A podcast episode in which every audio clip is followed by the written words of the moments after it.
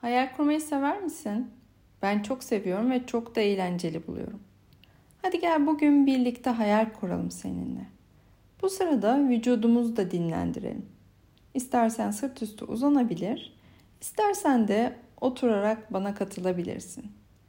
Şimdi yavaşça kapat gözlerini ve hikayemize doğru yolculuğu başlatalım. Derin bir nefes al burnundan ve ağzından boşalt. Ve şimdi rahatlasın bedenimiz, tüm vücudumuz. Hikayemiz bir ormanda geçiyor. Kocaman ve yemyeşil ağaçlarla dolu bir orman. Ormanın kapısını açalım ve içeri doğru girelim. Ormanın tertemiz havasını daha iyi solumak için kaldır kollarını başına yukarısından ve geriye doğru bırak. Derin nefesler alıyorum ve veriyorum.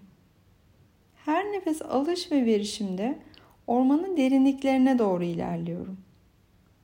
O sırada ağaçlardan düşen yeşil, sarı ve kırmızımsı yaprakları fark ediyorum. Yaprakların şekli öyle güzel ki bir tanesine dokunmak için yerden aldığımda toprağın kokusunu da fark ediyorum. Toprağın kokusu öyle güzel ki başımı kaldırıp beni ısıtan gökyüzüne bakıyorum. Güneş, bulutlar ve masmavi gökyüzü öyle güzel ki burası çok keyifli. Buradaki keyif sürsün istiyorum ve kalın gövdeli dev bir ceviz ağacının altına uzanıyorum. Ağaçtaki kargaları rahatsız etmemek için de sessiz ve hareketsiz kalarak uzanmaya devam ediyorum. Hafif hafif esen tatlı bir rüzgarı bedenimde hissediyorum. Bir kez daha gökyüzüne bakıyorum. Bu kez daha önce fark etmediğim bir gökkuşağı olduğunu görüyorum. Renkleri çok güzel olan bir gökkuşağı. Şimdi gökkuşağının renklerini hayal et. Sevdiğin tüm renkler bir arada olabilir.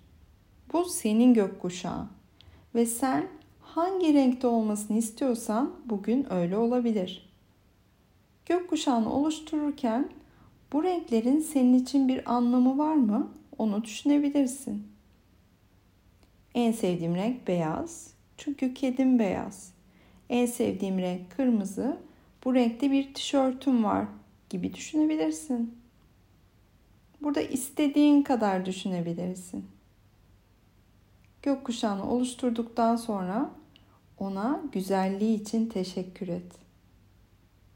Sonra hayal gücüne teşekkür et. Şimdi dizlerini kendine doğru çek ve sarıl kendine. Kendine de kocaman bir teşekkür et.